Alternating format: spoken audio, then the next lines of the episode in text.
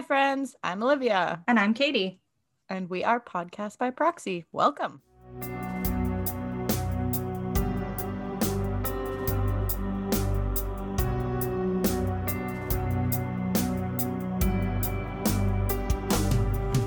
Okay.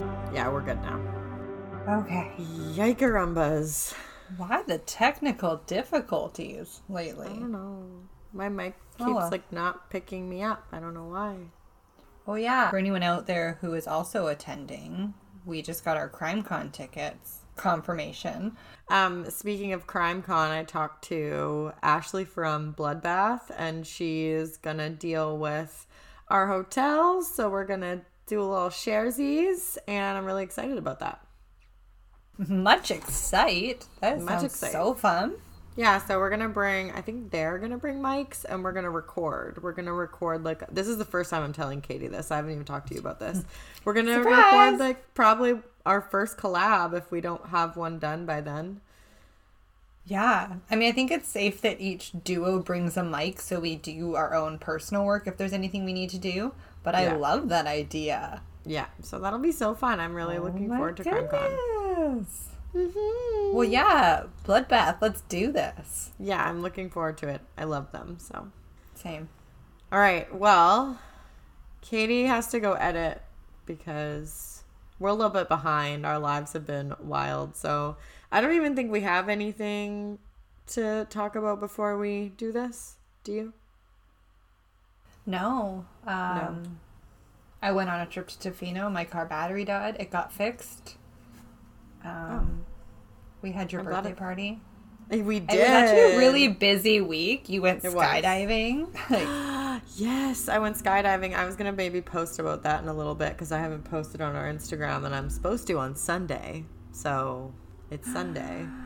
Um, yeah, I, I went skydiving, and that was crazy. And Katie came and watched. Katie came and watched. so much fun. was my photographer. Yes, we had a birthday party. I ate some poutine. Did the damn thing. Yeah. We But- did the damn thing. Today We'll talk about that more in a maybe upcoming personal or Q&A episode where you guys can dig into our lives a little bit. But yes, Sure. for today, what are you telling me?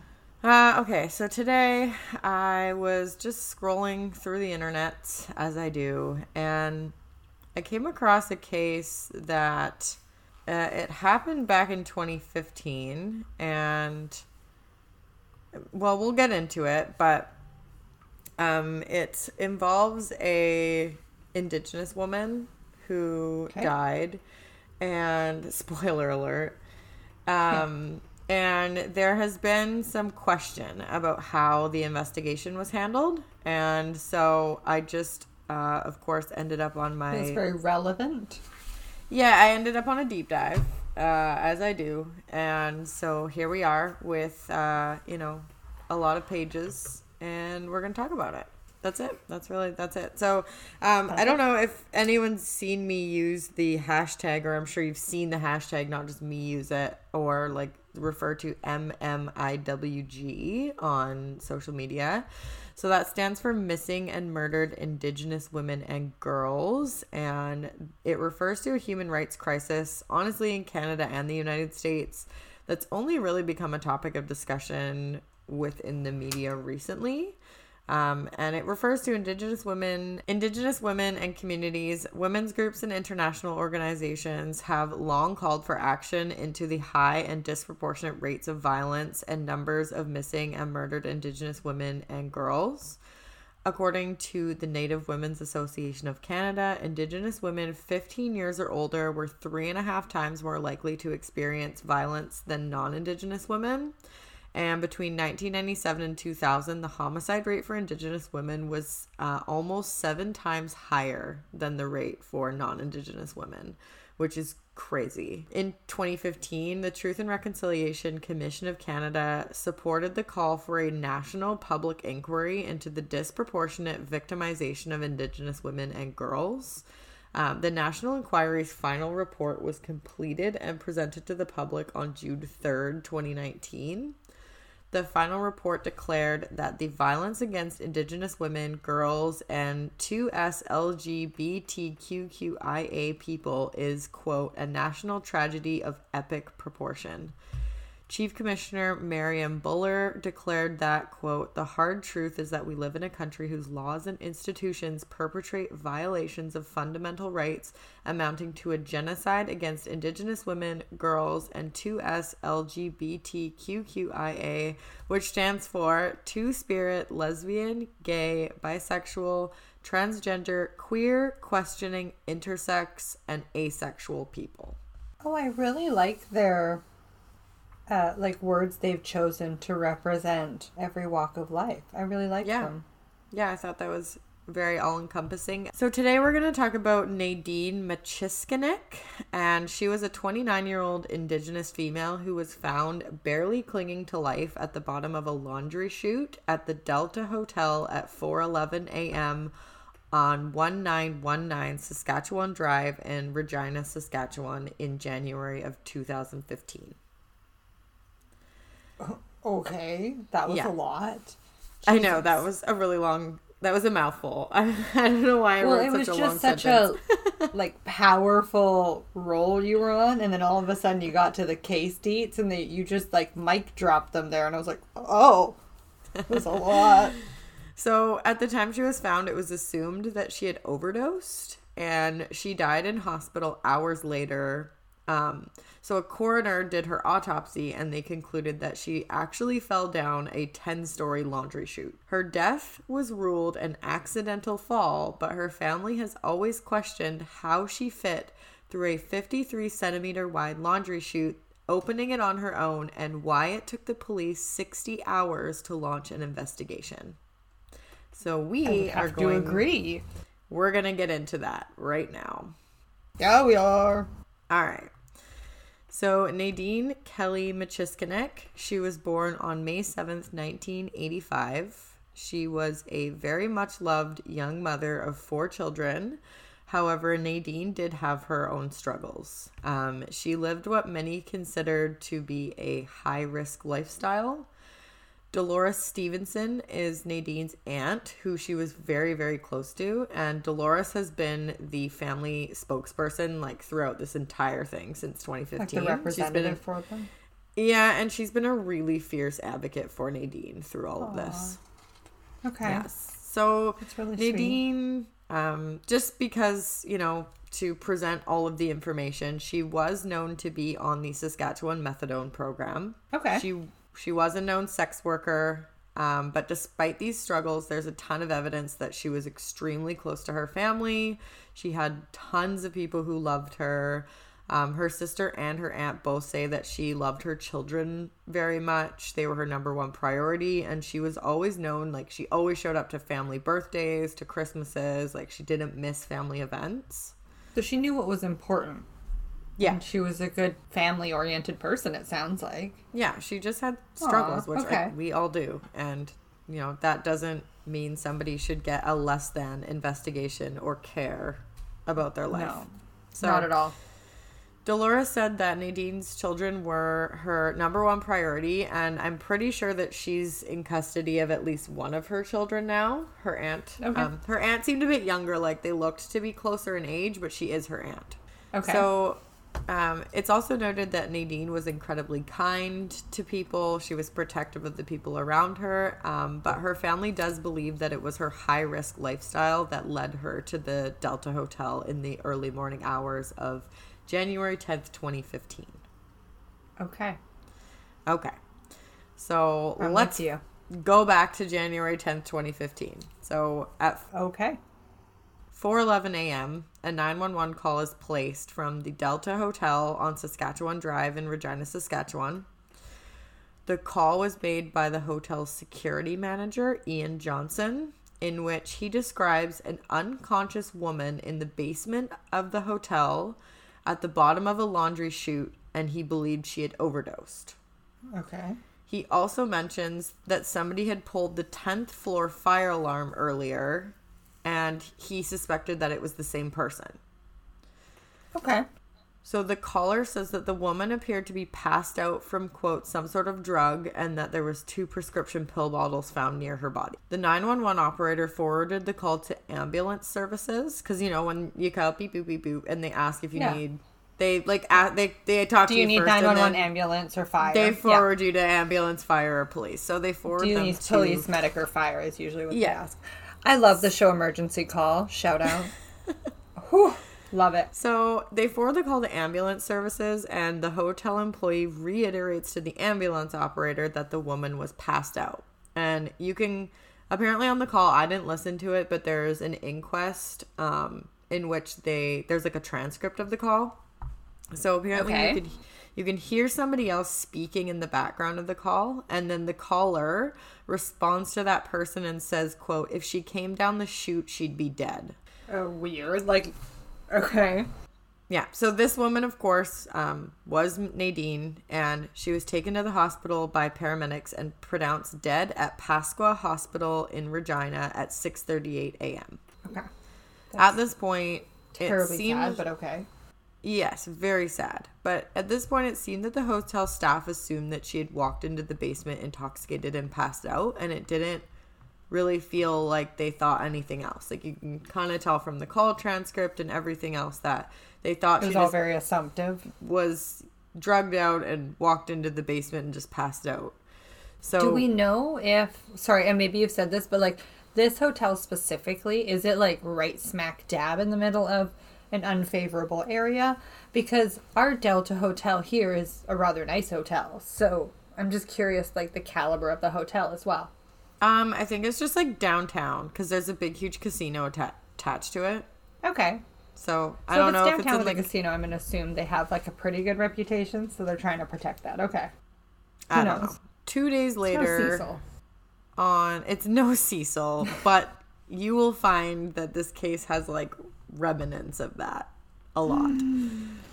Not the creepy Cecil vibe, just like the whole thing is very reminds me of that, but got no coverage. Like I'd never heard of this. So Oh, okay.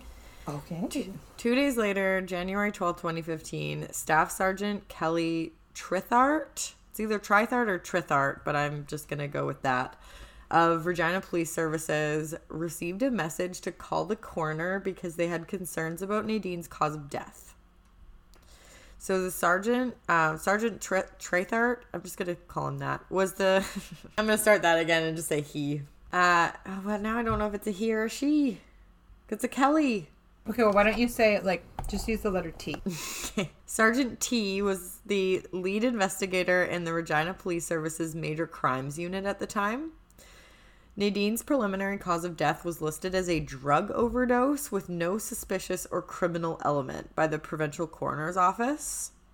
But the hospital pathologist, Dr. Cabagon at Pasqua Hospital, found that Nadine had sustained fractured ribs, bruises to her arms and back, black circles under her eyes, and blood on her nose, like to name a few injuries. And this was from an accidental, like, I overdosed and fell kind of And it was just scenario. assumed that she just overdosed and passed out. so what they're saying, all of that happened, just like bouncing around in ten stories of laundry No, shoes? they no no no. The preliminary cause of death doesn't even acknowledge that she could have fallen down the chute. The preliminary cause of death is oh. drug overdose with no suspicious or criminal element.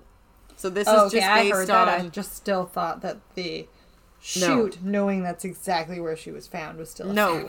They literally just assumed that she walked into the basement, drugged out, passed out, and they listed her cause of death as an overdose. So this is when this is when two fucking days later, sorry for my language, the Language hospital it pathologist the hospital pathologist. So this is when two days later the hospital pathologist calls the sergeants and tells them she has all these injuries and says these injuries were consistent with blunt force trauma from a fall and that the rib fractures were not consistent with that which you would get from CPR. Yeah, because like they're probably out on like the outer side of her ribs, whereas a lot of the what happens with CPR is near like the sternum and the center of the chest from the actual Mm-hmm. pressure of the compressions. Yeah. Okay, suspish. Yeah, so at this point, he basically says, like, she did not just pass out, she fell 10 floors down a laundry chute in a random hotel. Okay. Okay. But, I mean, sadly enough, we are not un- unused to hearing police just wanting to close a case when it's a person of color, an indigenous person. Oh, we well, know this happens. so let's keep I can- going, shall we? Oh, shit. Okay. So, of course, these injuries impact the primary cause of death. The pathologist notifies the coroner, who notified the police of the potential need to investigate. So, they figure there may be something more to this than just somebody who overdosed and passed out, as I just mentioned. This is the first time the police come, become involved in Nadine's death, and this is 60 hours after she was found. Yeah. So, because of the amount of time that it took to actually call the police, it would become almost impossible to collect any credible evidence about, like, from the scene that she was at. Police do ask, they do ask the hotel for surveillance video at this time, but it doesn't really seem like they do anything with it, and we're gonna get there. But I mean, they're, yeah, Okay. yeah. So, forensic patho- pathologist Sean Ladham is called in, and a full ops- autopsy was done. Wow, I can't speak today. Uh, You're having a really tough time with pathologist talk. let me try again. Okay. Forensic pathologist Sean Ladham was called in, and a full autopsy was done on January 15th, 2015, which would have been five days after she died. He concluded at that time that the blunt force trauma was consistent with falling from the 10th floor of the hotel down the laundry chute, as we mentioned. Um, Okay. They figure out that the laundry chute was accessible from a locked service room on the 10th floor. Inside of the service room, the laundry chute was covered by um, a hatch that you would have to open up, and the chute was about 50 inches wide and tall. That seems like very specifically you would need to know it's there to go find it and go down it. It just doesn't seem like you said it was behind a locked door. Yeah, but we do figure out later that the lock, the door latch wasn't working. We'll get there, but they do figure out later that the door like wouldn't latch properly, so it would have kind of been open. Um, so Okay. we'll we'll just keep going. Regina police arrive at the autopsy. They're given samples for toxicology. There's two officers. These samples are placed in storage for six months and not tested until the chief coroner called to follow up on the re- results. And the officers both admit here that they thought the other one sent the samples for testing. Of course they did. Yeah, so they're just not sent until somebody calls, being like, uh, the like the family. There's articles like the family was frustrated, looking for answers. Why is this toxicology taking Rightfully so long? so. And they just hadn't been sent. So these samples are finally sent on July the 16th, 2015. Uh, which again would cause a significant delay uh, in any form of investigation. Yeah. This is so frustrating and yes, Cecil vibes. Cecil Yes, investigation vibes. And just like kind of eerie Vibes. situation. Just Creepy hotel vibes. creepy hotel and like the whole like you know fallen into something There's there a was a latch covering a hatch exactly it's like just very it gave me Again, like one of those things like, yeah, we now know that oddly enough it could have been done by herself, but what is the likelihood? yeah so yeah toxicology comes back and toxicologist chris keddy is assigned to the file on october 10th 2015 Okay. On November 9th, he releases his initial report, which revealed that Nadine was severely intoxicated due to a cocktail of drugs in her system. In her system, most notably, was significantly elevated levels of methadone, as well as ibu, ibupropion, which is an antidepressant, and zopiclone, which is a sedative. Oh wow. Uh, Okay. So this is when pathologist Sean Ladham concludes that the manner of death should be listed as undetermined as he felt it was unlikely that she would have been able to climb into the chute on her own at that level The of intoxication. Yeah. Yes. Oh, I agree. That makes sense. A second opinion is offered by Graham Jones, who was the chief toxicologist with the Office of the Medical Examiner in Alberta, a province over, Okay. who casts doubt on Ladham's findings that the cause should be undetermined. And the main discrepancy here is that Jones could not be confident that Nadine was unable to get in the chute on her own based solely on toxicology. And this is because he said, um, like her known drug habit and known use of those Her drugs, which would have made her tolerance higher than the average Yeah. person. I mean, I wondered that, but I mean, the fact that her toxicology report was so accurate and high and showing such consistent levels of three different drugs. Mm-hmm. I mean, I lean more towards the first guy personally, but I totally understand that her tolerance has to be taken into account and just Totally. metabolizing drugs. Yeah. So the chief coroner ends up issuing the final report calling her death accidental. The final amended report also does not contain pathologist Ladham's original opinion that the cause of death should be undetermined, nor does it explain why it rep- is, was replaced. It's just not even there, which is They were just really like, we'll just pretend that didn't happen. to have two conflicting experts and just have one like barrel over top of the other one and not even consider Yeah. or mention. No, it. you're right. That is, yeah, you're right. Because Yeah. usually, like, I mean, that's the whole point of these investigations and having two opinions is so you Mm-hmm. have two to compare or validate one another or contradict. That's exactly why you do it. So, yeah, Yeah. where is the other report and why was it not included in this? That's bullshit. It was just amended, taken out, and How the convenient. final report is issued as accidental.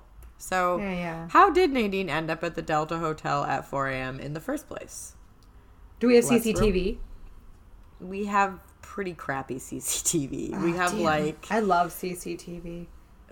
yeah, we have like really grainy, horrible CCTV. Um, so Nadine was seen on January 9th, 2015 at around 4 p.m. And in a distressed state, possibly bloodied, a woman had given her a ride home to to a home, sorry, on Elphinstone Street.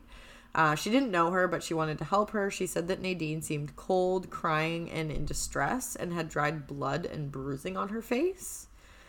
Um, so Nadine's boyfriend was being housed at Regina Correctional Center around the same time, and she actually called her boyfriend at around the same time that she would have been dropped off at this house, and he said that she felt that he felt that she was out of it.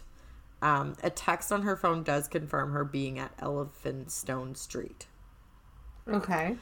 Her player card was activated at 2:09 a.m. at Casino Regina, which is attached to the hotel like I mentioned, and her next documented movements are on Delta Hotel cameras at 3:17 a.m. when she enters the hotel elevator with two men who had entered the hotel um, at around the same time. So all three of them get in the elevator together, but it's not actually known whether they were together or not. I mean, fair enough. That's a tough one to tell from just shitty CCTV footage in a small clip. Yeah. So at 3:45 a.m., the fire alarm sounded. Um, at around the same time, a man. mhm, No, I'll do that again. At around the same time, a man called the front desk to report front desk to report a suspicious female knocking on doors and warning of a fire on the tenth floor. There's only mention of a suspicious female at the time of this call, um, which is kind of important. It's suspected that Nadine is the woman who is running around the tenth floor, yelling about a Banging emergency of some sort, banging on doors. This guy's door anyway, and that she is the one who pulled the alarm. Okay, Three- I mean, I, I could see why they maybe thought that. Yeah, It's all suspicious activity. Fair. Yeah.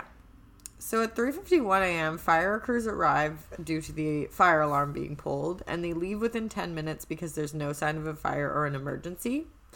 At the same time this occurred, Nadine's aunt Dolores said that Nadine attempted to call her landline phone four times. So that's 3:51 a.m. to 4 about 4 a.m. She's found at 4:11 a.m. So 11 minutes later at the bottom of the chute.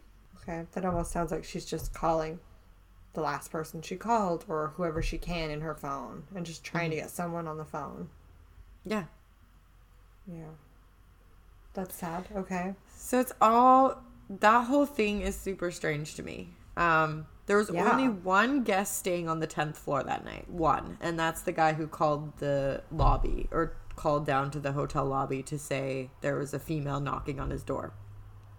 Okay. This is a business traveler from Kansas City. His name is William Creedon, and he was staying in room 1008. So, for reference, room 1008 is near, really close to the service room that housed the laundry chute, and the fire alarm pull station is adjacent to that same service room. oh, so it was like right outside where he's staying. All this happened. Yes. Okay, weird, but okay.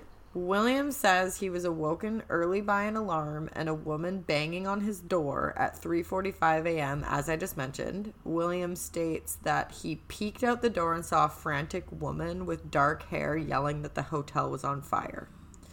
So it's important to note that William was not actually interviewed by police until a year after this happened on February 5th, 2016, at which point he says there was two children peering from behind her. He says they oh, were not wonderful. not teenagers or toddlers and that they were somewhere in between, but there was no mention of children at the time of the initial call to the hotel front desk that we know of. So this ended up casting doubt on his testimony and also those two parent children have never been located or identified. And no one else has ever mentioned them.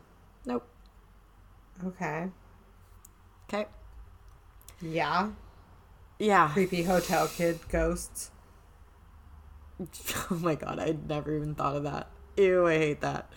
Okay, so let's go back to the investigation a little bit. I know this is kind of all over the map, but there's a lot of information it. and I'm just trying to give it all. so, like we already talked about, the police were not called to investigate Nadine's death as a crime until 60 hours after she was found at the bottom of the chute. So, this means there was a lot of loose ends and missing pieces in this investigation. Um, not just because of that, honestly, this investigation was horrible, uh, but we're going to get to that. I'm not even going to hold back on that. This was terrible Okay. because because it was assumed from the get go that she overdosed on drugs, and That's as true. much as the police will go on to say that they don't look at a person's skin tone or lifestyle when they investigate crimes, maybe you didn't do it intentionally, but like this has assumption written all over it. Racial profiling. Yeah. So, but I will say that yes, it wasn't helpful that it took, you know, two days for them to be called. Well, no, like by you said, the purely the compromised evidence alone Yeah. Totally. shitty. Yeah, so by the time they were notified and arrived at the hotel, the scene where she had actually been found, like at the bottom of the chute, had been cleaned by the hotel hotel staff. All of it was cleaned. And probably other laundry put down it by then. yeah. Oh yeah. Yeah. She also had a number of personal items on her when she was found. Some of them made it to the hospital with her, but her shoes and her purse were left at, at the scene and they were thrown away in the garbage by hotel staff when they were when they cleaned up Not even the lost and found. They were thrown away into the garbage. Yes. Yeah. hmm So there also Okay. just seemed to be a kind of lack of urgency in this initial investigation. Like I said, You that don't say. yeah, hmm I don't think I have to go into why. But another example Casino Regina wasn't contacted for surveillance until January 23rd, 2015, at which point they learned it was subject to a 10 day purge period and was no longer available. So they would not have been able to pull any video of like if she had been say with those two men that she was seen getting in the elevator with, were they seen together at the casino? That would have been helpful to know. Of course. That Yeah. makes perfect sense. Mm-hmm. Among a myriad of other reasons, but like that one rings true to me. So, room 1008, where Mr. Creedon had been staying, had actually not been cleaned yet when the police arrived, which was great. Um, so, it was processed and led to the discovery of several items of unknown but potential significance to the investigation. They discovered black hair fibers and they did discover a feminine hygiene wrapper. Um, and it was unknown where they came from, but they placed the, them into evidence bags, of course, to be tested. Finally. those item yeah those items did eventually come back as unrelated to nadine um, but thankful that they tested them and the police also confirmed during their initial investigation in january 2015 i kind of mentioned this earlier but the hydraulic assembly on the service room door on the 10th floor was malfunctioning and incapable of mm-hmm. closing the door completely after its release so they did confirm this like the elevator um, door at the Cecil and the hatch door on the Cecil. Seriously. Yeah, the hatch door that was left wide open. So creepy. I know. I fir- at first you. they're like, no, no, no, it's always locked. It's always locked. It's like, did anybody just ask the person who knew about it and would know? yeah. No. I know, I told you this has like Elisa Lam Cecil vibes written all over it. Ugh. So this meant there was unrestricted access to the laundry room and the chute. So it wasn't locked and only available to hotel employees like they originally said because it wasn't working. The police did eventually get hotel surveillance footage, like I mentioned, um, but, but, but, y'all, it wasn't reviewed. It was reviewed by two additional major crimes officers in January 2016, a year after her death, when the investigation switched hands to new officers. And hold up. That's when it was reviewed. when did they get this footage? um, again? at at the onset? They asked for it right away. Oh, okay. Yeah, Great. yeah. So it's reviewed, and this is when they spot the video of the two men. So like none of this actually happens until a year later. Great. Yeah, that they talk to the like a witness. They're looking at surveillance tapes because like obviously jobs. they were asking for tapes in January 2015 because they asked Cena Regina on January 23rd 2015 so like you just didn't care Yeah, it's like you did it for show. you didn't care I don't care what anyone says like if you ask for the tapes any if even if you Review reviewed- them. if you reviewed them and you didn't like put it out to the public or or like anything you didn't consider these two men as like potentially related to this you obviously didn't because you really you you anyways Mm. At least Sorry. scan the 10 minutes that you know she's in the video and where she is and get a general consensus or feeling at least. Don't just not look at them. I'm, I feel like I'm getting heated, but I have literally been researching this for like two weeks straight because there's so much, and it's I'm stress so- eating Smarties. I like right? It's it's crazy. Hey friends, just a quick reminder if you like hanging out and you want to see more of us, please visit our social media platforms. You can find us at Podcast by Proxy on Instagram, Facebook, and Twitter. If you have a business, podcast, or a story that you want featured on our show, we would love to hear it. Email us at podcastbyproxy at gmail.com. Katie and I are so appreciative of every single one of you for being here with us. If you want to support the show even more, please don't forget to hit the follow button wherever you're listening and leave us a rating and review on Apple Podcasts. Growing the show means we will be able to invest more time and money into bringing you more stories like the one you're hearing right now. To donate to the podcast one time or on a monthly basis, please visit buymeacoffee.com slash podcast by proxy. Now let's get back to it. There were seven cameras in the hotel, but there were none in the hallways and none in the elevators. The cameras were glitchy, and some of them were on motion sensors, meaning that you wouldn't even really see the person until they were out of frame because, like, the motion turns the camera delay. on. People Yeah. don't walk like turtles, so like they're you can't even really see people in them. The camera facing the main entrance also was just not working, so you wouldn't have any idea of like coming and going. Classic. And but like I said, police believe that the one camera from the lobby shows her getting on an elevator um, after two I- unidentified men had already gotten on. Okay. So this ye- whole year later, the police finally issue a public appeal for the two men in the surveillance video, um, but they have never like either publicly identified them or identified them that we know of. They've never interviewed them. Okay. Yeah. So this this is also uh, over a year later when they it's these it's like when the investigation changes hands is kind of seems like when stuff sort of actually starts to get done. We see So this a lot though. Yeah, so this is when they ask finally ask for a hotel guest list. They didn't even ask for a hotel guest list at the very beginning. You'd think that would be like literally step number one. You'd think. Yep. So Okay. be- because it took so long to ask for the hotel guest list, the the list that they were given was incomplete. Like half of the names had been purged because of a change in ownership since the previous year. Oh, for fuck's they purged. sakes. So the only people that would have been on that list still would have been people that like continued to stay Have at the hotel. Yes, since the, Yeah. cha- the ownership like changed. recurring customers. so like half of them were gone. Oh, for God's sakes. Mm-hmm. Okay. So, when he's finally interviewed via tape in Kansas City in February 2016, Mr. Creedon denied allowing any females into his room that night. Like I mentioned, the hair fibers were tested and compared against Nadine's. They were found to not be a match. Mr. Creedon would have been considered the last person to talk to or see Nadine alive because she would have spoken to him after the two men in the elevator and around the same time the alarm went off. Like Well, I fair, yeah, mentioned to already, the elevator up there. Correct. So, like I mentioned already, the two men and the two children have never been identified. Um, meaning These are ghosts. Mr. Mr. Creighton's the only person who we know had contact with her before she ended up at the bottom of the chute. Um, and we also know she obviously tried to call her aunt right before she was found. The final report that called her death accidental, like we already spoke about, was issued in April of 2016. Saskatchewan Chief Coroner Kent Stewart ruled official cause of death as blunt force trauma consistent with a fall combined with drug toxicity as a contributing factor, making the death accidental.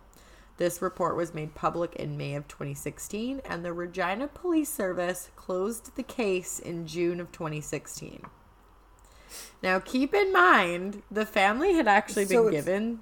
Not They- really closed it. solved, but they solved it. Yep. Okay. They Great. closed it. Good good work, guys. Yeah, and so the family had actually been given the original quote working document, as they called it, that noted her cause of death as undetermined. So they had that original document, and then so so calling it accidental and then just closing the case was shocking to them. Uh yeah, because that Yeah. doesn't give them any more insight or actually change anything. Nope. And not to mention, they admit that there's like definitely questions, like the the coroners and stuff. Sorry, like they all admit that there's definitely questions and gaps. They're just like mm, accidental. They're Close it. essentially saying we really don't have enough information to answer this question. like she probably just fell.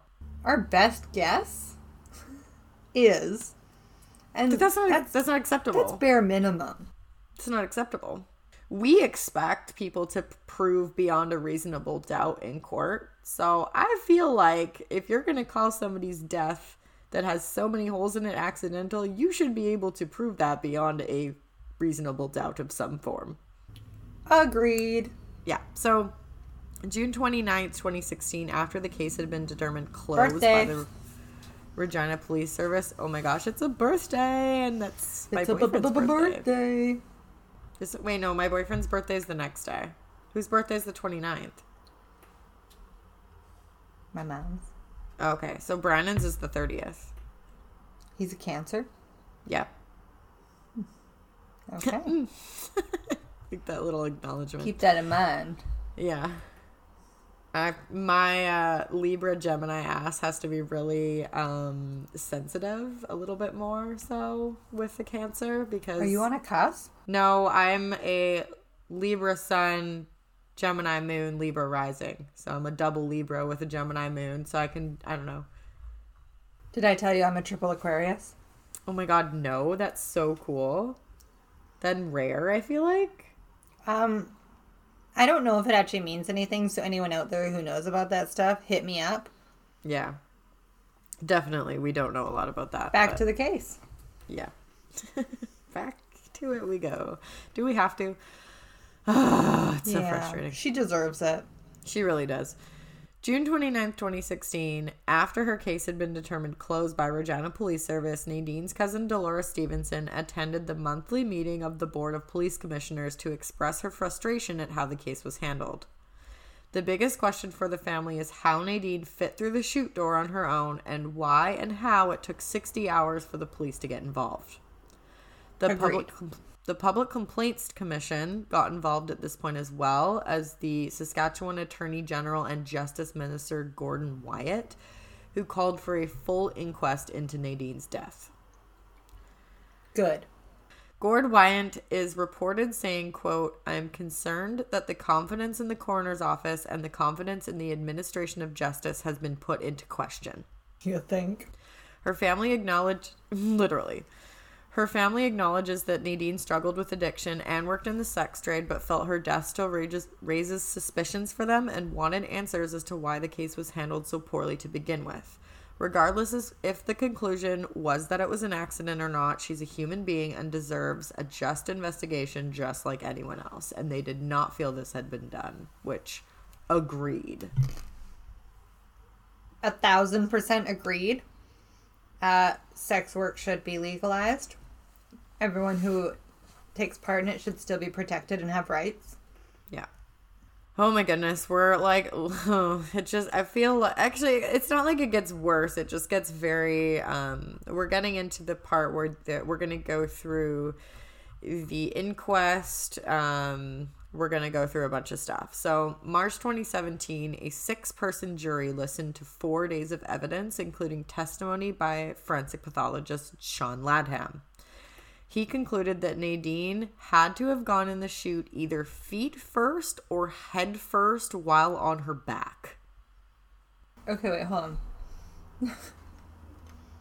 but that doesn't make any I sense. don't understand how you determined that. I understand head first on your back. That's like she fell in backwards. Yeah, So maybe like there was damage to the neck. I could maybe understand that one. sure. But feet first backwards? Especially since there were no injuries to the lower half of her body.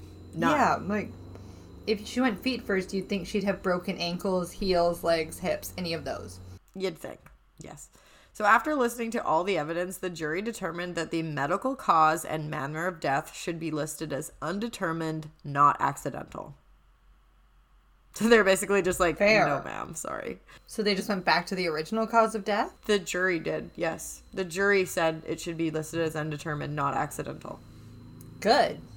Good yeah, on them. So, yeah, so after this verdict is returned, a lawyer for the family, Noah Evanchuk, said, quote, I think we would have had answers to this case if Miss Machiskinic had not been treated as a high risk, poor indigenous sex trade worker and rather as any other human being who suffered a strange death. Preach. Nadine's Aunt Dolores at this point said that she hoped the case would be reopened. The jury also offered one recommendation. I'm sorry for giggling, but this is just funny to me. That all hotels should ensure service chutes are locked and inaccessible to the public. it's like, yeah. Just to like put the knife in and twist it a little, they're like, and by the by, you know, while By we're way. while we're doing the coroner and medical examiner's job, maybe we'll do the hotel security's job too. Yeah. By By, the the way, while you're here, maybe you should fix your shit. So for Get Nadine's a fucking family, padlock. check on it every once in a while. For Nadine's family, this inquest provided more questions than it did answers, but confirmed to them that there was more to her death and that the police should have handled her investigation with more care. And I think that's the biggest thing for the family and for me personally after researching this for a million hours is maybe something did happen and she got scared or she accidentally climbed in it and fell. Like maybe it was an accident. I'm not saying I have all the answers, but a big reason sure. why none of us have any of the answers is because the investigation was so botched. Yeah, the work was when it was done, it was so late in the game. And when it was done, it wasn't taken seriously. Nobody really wanted to get answers. No, They it just did the bare minimum so they could say they took care of it. in that first year, nobody cared. No. That's that's it. So Chief Evan Bray of the Regina Police Service made a statement a few days later after the inquest wrapped up saying that despite the errors and challenges in the case, he and his officers believed that their investigation would have still reached the same conclusion that no one else was involved in Machiskinic's death. He also stated that the investigation was not hindered by who Nadine was and her lifestyle choices. He is quoted saying, the Regina Police Service will not ever conduct an investigation based on an interpretation of a person's lifestyle, race, gender. Bias like that won't find itself into an investigation. Okay. Who are you trying to convince here, buddy? Your own team? Himself. Because the public does not believe anything you are saying. And again, um, I, I will say to that, maybe not intentionally, Yeah. but I don't think that you can say that there was no unconscious bias no way you can. that played a role in how this was handled If from the moment she was found. A 29 year old white girl, you know they would have been there faster. Mm-hmm. No offense. Not to put it so grossly bluntly, but we all know it's true and we need to just start owning it and saying it. I know that if I was to call the police, I would probably get help faster than a person of color. And Yeah, that is no. pathetic and disgusting. Don't even say no offense. Offense to the police, though. Well, yeah, true. Offense to you. Anyway, sorry, I'm getting heated again. Fuck. It's warranted. Okay, so I, again about this statement that I just said um, about what Chief Evan Bray said. Sorry, it's important to note that after this statement was released, Nadine's aunt Dolores said that she didn't know what to make of the new statement and that she wished Chief Bray, Chief Bray had spoken with a member of their family before speaking with the media. He didn't even talk to them. He didn't even speak to the damn family before he went on the news and said this. Piece of shit. And like they're also very disappointed with the communication with their family. It just like has not been there, which we do hear a lot. And of course, it does happen in investigations where the police just can't tell the family as much as maybe they would like to know. But like, I truly believe in this case, they again just didn't care. Or like, No, I agree didn't too. go out of their way to make sure that the family was communicated with prior to No, media statements and things like that. So, okay. So that same year in 2017, Chief Bray requested a review of the investigation be done and carried out by Saskatchewan RCMP. In 2019, the findings of that review were released to the public. Um, it's a bit redacted, but not too badly. There's like some names and some things blocked out, but like you can get through pretty much all of it. You get the gist. I read the I read the whole 22 page review. Um, this this external review revealed that the investigation did not meet professional standards, Shocker. which I don't think we're any of us are shocked about. Um, the review also laid out 14 recommendations to the Regina Police Service for future investigations to avoid similar errors. So Here's how you could do your job better, guys. Essentially, yes. I'm going to go over these um, 14 recommendations, and I'm also going to like kind of explain where they came from. So, Okay. in Canada, there are nine main principles of police major case management. These nine principles are considered to be standard for investigating a major crime across Canada, no matter what department you work for. The review was specifically to consider best practices and the application of the universally accepted principles of case management. So the nine principles are the command triangle, communication, leadership and team building, managerial considerations, crime solving strategies, ethical considerations, accountability mechanisms, legal considerations, and partnerships. And I missed crime solving strategies, which was in there somewhere before ethical considerations. Okay. So we're going to go through these point by point with respect to the investigation into the death of Nadine. So number one is the command triangle.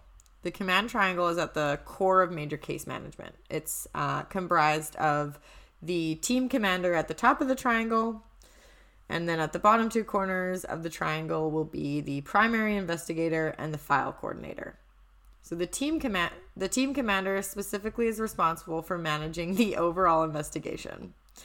This person should have a pulse on what's going on with pretty much everyone at any point during the investigation. The primary investigator is responsible for managing the speed, flow, and direction of the investigation. And the file coordinator is responsible for managing the investigative work product and disclosure. Good? Okay. Capiche? Yeah. The command triangle really drives the investigation. Um, and the external review of the investigation into Nadine's death showed that there was no evidence to support that a command triangle was established or even considered. I was wondering who was responsible for all these. Yeah. So, recommendation one of the review um, is that practical and formal training opportunities are uh, given to develop team commanders. Recommendation two apply the command triangle and assign permanent people in the detachment to the roles of the uh, team commander, primary investigator, and file coordinator. Recommendation three apply a collaborative team effort in the early stages of an investigation, which, like, honestly seems uh, obvious, but apparently it wasn't. Okay.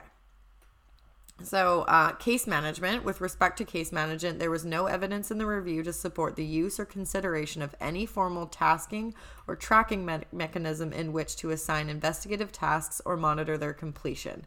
There was one exception to this noted, um, that was Detective Sergeant Criddle, whose efforts to obtain call records were reported and dated.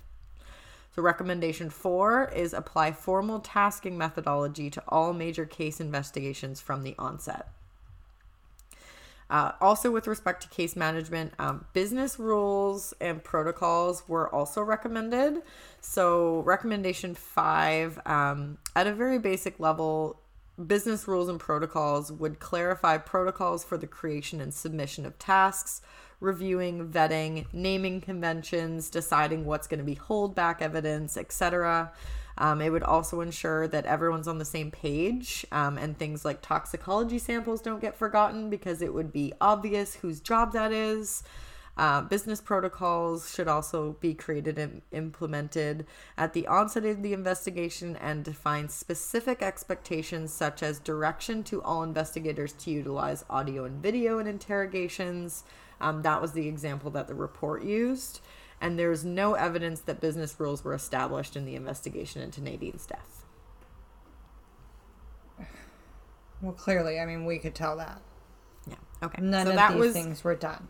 That was just case management principle number one. Um, and we already have uh, five recommendations. so, communication is the second one.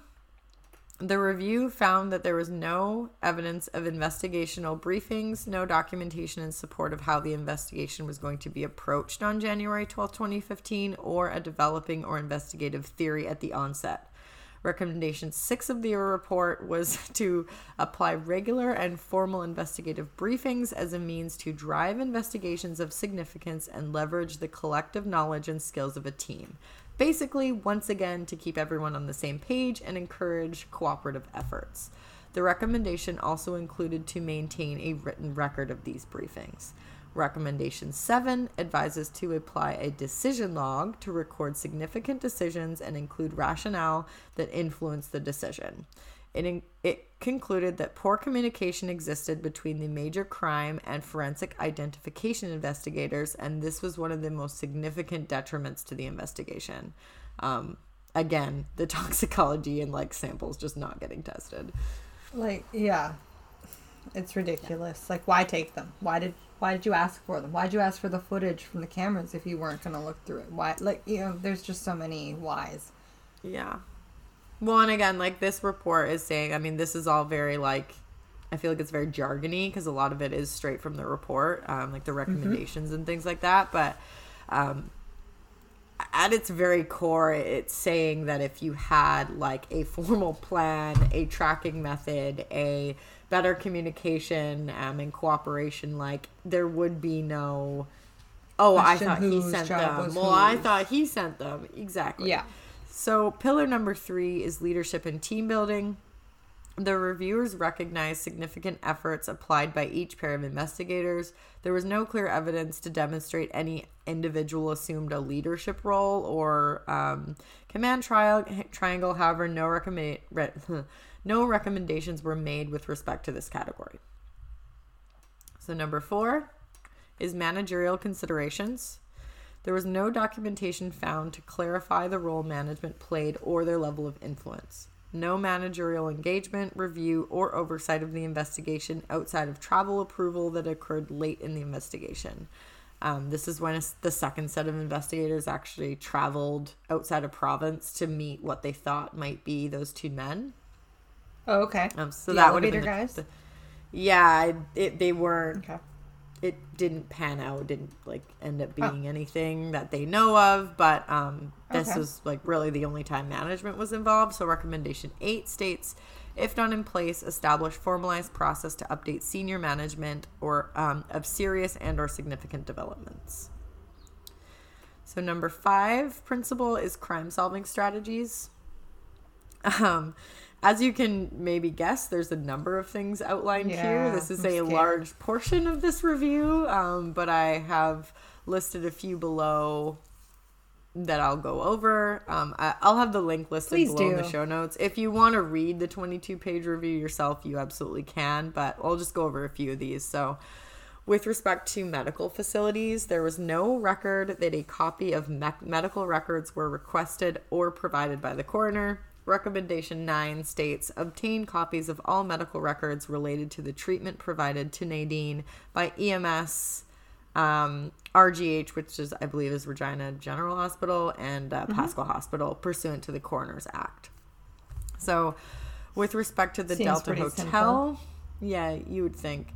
Respect uh, with respect to the Delta Hotel and crime solving strategies, the review suggests that greater effort should have been taken to prevent access to the service room or room 1008 to collect evidence and preserve the crime scene.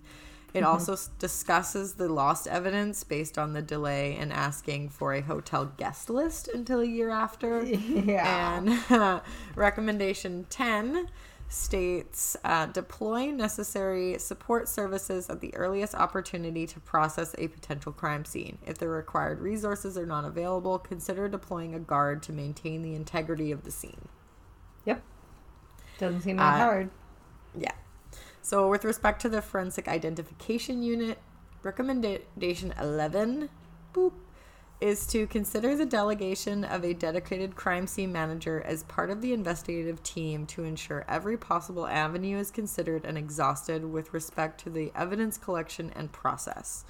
The reviewers believed that the frame of the chute and the surrounding wall, um, like area, as well as the lever of the fire alarm pull station, were at least worthy of an attempt to dust for prints. And swab. Totally. So they didn't even try. They were in like a small radius of each other. Why would you not? They were like, "Oh, it's cleaned up. Not going to be anything." Oh my gosh. So like none of that stuff. The service room, the um, like the laundry chute opening, the fire alarm pull station, they were not dusted for prints, but there is evidence that photographs of both the scenes were taken, as well as um, so like photographs of the service room, the laundry chute opening, like they did take pictures. But like I don't know. it's like the things they took pictures of are helpful but not that helpful without other proof. Like the or like fingerprints or without something. doing anything with the pictures. But then the things where they should have taken fingerprints or DNA or something else, they just didn't do it. So it's like, where is the line? What are you guys willing to do? Yeah. Yeah, it's weird because they did take all the evidence from room 1008. So it's like you think they would have Yeah. maybe dusted like the fire If you're right there. for prints to see who pulled it um, and maybe not assume that it was her. I don't know. Yeah. So recommendation 12 says consider the use of a crime analyst to support the investigative team to manage background queries and collate evidence. Recommendation 13 says retain all pertinent email correspondence that is not transitory in nature with respect to witness interviews. No witness interviews were transcribed, and both reviewers believe this would have benefited the investigation, especially during the transition from one team to another. Fair, yeah.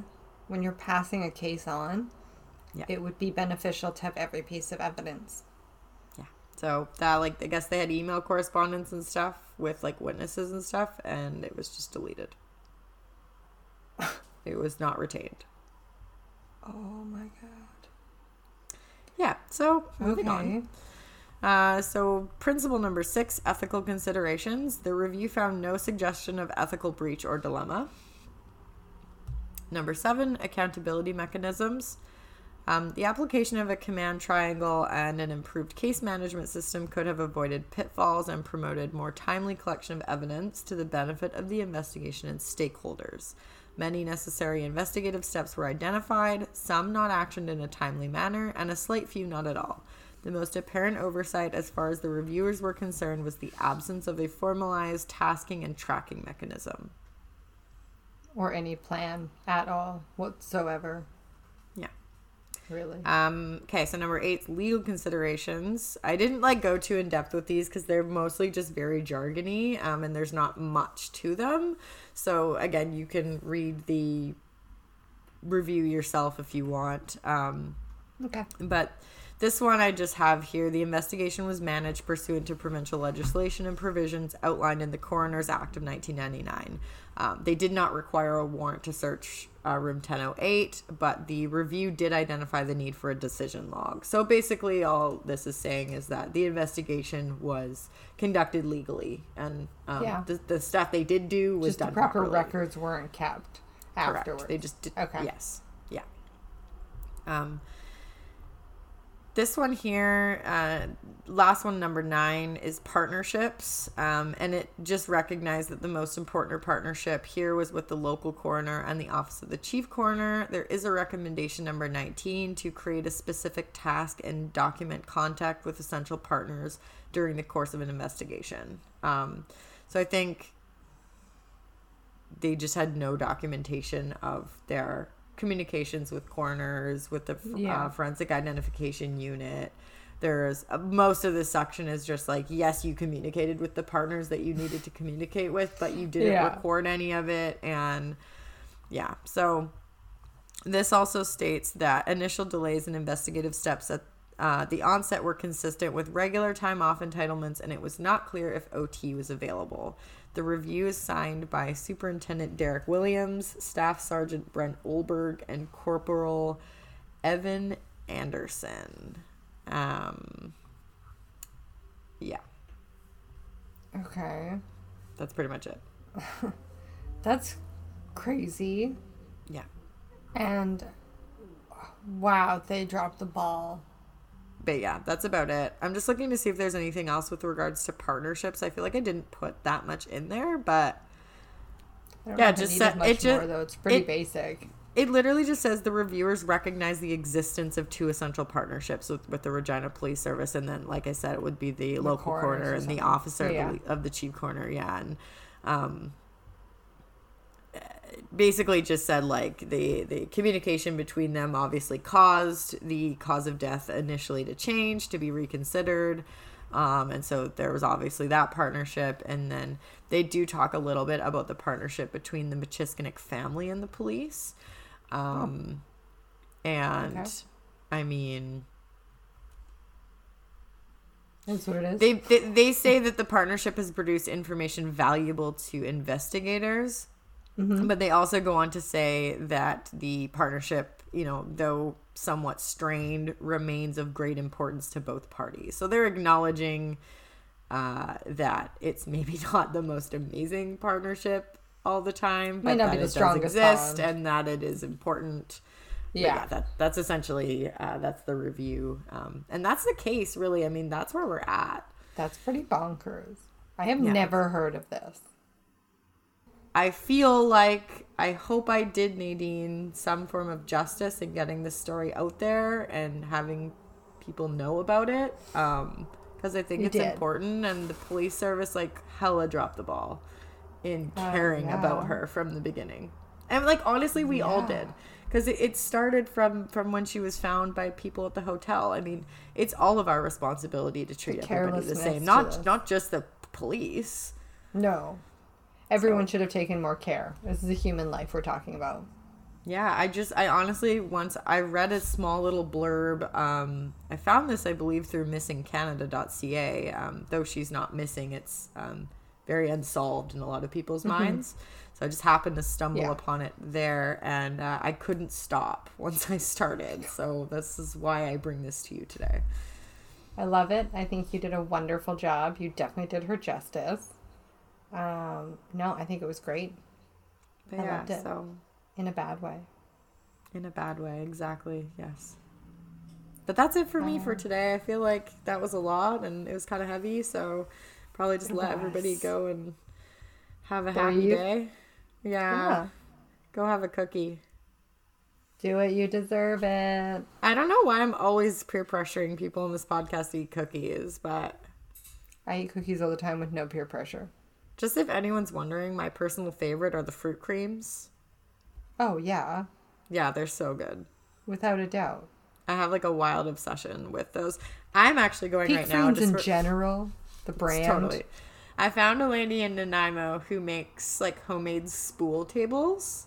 Okay, yeah, yeah. So I'm going to pick one up right now. It's like all black, homemade, like she stained it black and it's got these My like really cute one. little I'm so excited because I wanted a round coffee table. So we're going to get it. So exciting. Go get it right now so you can send me a picture. I'm doing it. I can't wait to see it. Okay, I'm gonna go check on my cat because he's not feeling well and eat some dinner.